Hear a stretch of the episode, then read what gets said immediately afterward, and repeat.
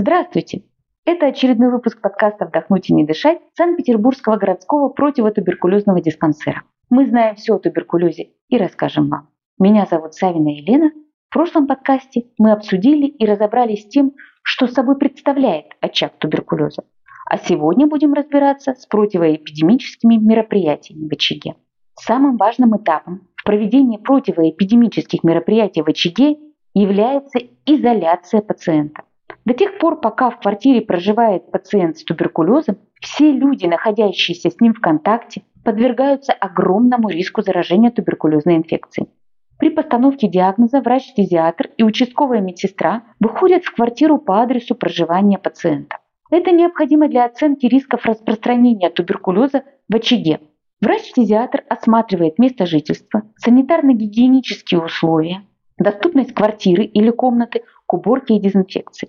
Помните, микобактерия туберкулеза устойчива во внешней среде и длительное время может сохранять жизнеспособность и вирулентность, то есть способность вызвать заражение, на мебели, коврах, посуде, в углах помещений. Особенно если квартира захламлена, плохо проветривается. Кроме этого, врач-фтизиатр обязан установить всех проживающих с пациентом с туберкулезом, определить, есть ли среди них кто-то из групп риска – дети, пожилые люди, страдающие хроническими заболеваниями лица, живущие с ВИЧ-инфекцией. После осмотра места жительства жильцами договариваются о проведении заключительной дезинфекции при условии госпитализации или выбытия пациента из адреса. Дезинфекция проводится за счет средств города силами городской дезинфекционной станции. Ее сотрудники методом орошения обрабатывают помещение, также могут забрать вещи для камерной обработки. Камерная дезинфекция – метод дезинфекции изделий и вещей, которые невозможно обработать обычным способом, например, книги, обувь, одежда и так далее. При камерной дезинфекции используют специальные устройства – дезинфекционные камеры, в которых в качестве дезинфекционного агента используется горячий водяной пар. Такой метод дезинфекции называется паровоздушный. Также существует метод паровой, когда пар нагнетается под давлением. Паровой метод более жесткий и может испортить вещи, в то время как пара воздушный может обрабатывать деликатные вещи. Современное оборудование позволяет использовать разные методы в одной дискамере посредством ее программирования. Камерная дезинфекция является надежным методом, гарантированно уничтожающим болезнетворные микроорганизмы, а также некоторые виды насекомых. Они не испускают химических веществ, не оставляют остатков и не вызывают аллергических реакций. Список вещей, подвергающихся камерной обработке, можно уточнить у сотрудников гордесстанции.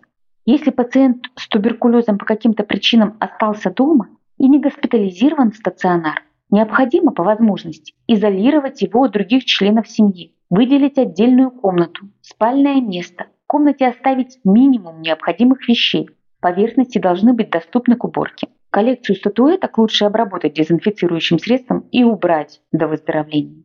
Мягкую мебель накрыть чехлами, доступными к обработке. Ежедневно необходимо проводить текущую дезинфекцию. С помощью специального дезинфицирующего средства, которое можно бесплатно получить у врача-фтизиатра в противотуберкулезном диспансере, необходимо проводить уборку пола, всех поверхностей, мебели, санитарно-гигиенического оборудования, посуды. Одежду пациента с туберкулезом предварительно замачивают в дезинфицирующем средстве, выдерживают определенное время и только после этого стирают в стиральной машине, отдельно от остальных вещей других членов семьи. Помните, микобактерия туберкулеза устойчива к действию температур. При кипячении погибает через 7-8 минут, а любая стиральная машина может нагреть воду максимум до 90 градусов. Поэтому при обычной стирке в машине микобактерии могут остаться на одежде. Посуду пациента с туберкулезом также предварительно необходимо замочить в дезинфицирующем средстве выдержать определенное время и далее помыть, как обычно, вручную или в посудомоечной машине. Чаще проветривайте квартиру. Контактным следует соблюдать режим дня, спать 8 и более часов. Хорошо питаться. Все это укрепляет защитные силы организма. Дальнейшим этапом профилактических противоэпидемических мероприятий в очаге туберкулеза является обследование контактных лиц. Обследование необходимо пройти в кратчайшие сроки и далее являться на прием к врачу-фтизиатру каждые 6 месяцев. За контактным лицом устанавливается диспансерное наблюдение в противотуберкулезном учреждении. Для безопасности всех проживающих с пациентом людей необходимо неукоснительно соблюдать меры противоэпидемических мероприятий. За уклонение законодательством Российской Федерации предусмотрена ответственность. Помните, что ваше здоровье и здоровье ваших близких напрямую зависит от вашего содействия противотуберкулезной службе и вашего образа жизни. Благодарим, что дослушали выпуск до конца. Если у вас есть вопросы по данной теме, вы можете задать их по почте, оставленной в описании подкаста. Выпуск подготовлен по материалам, предоставленным врачом-эпидемиологом, начальником отдела эпидемиологии туберкулезной службы городского противотуберкулезного диспансера Санкт-Петербурга Говоруха Евгенией Михайловной.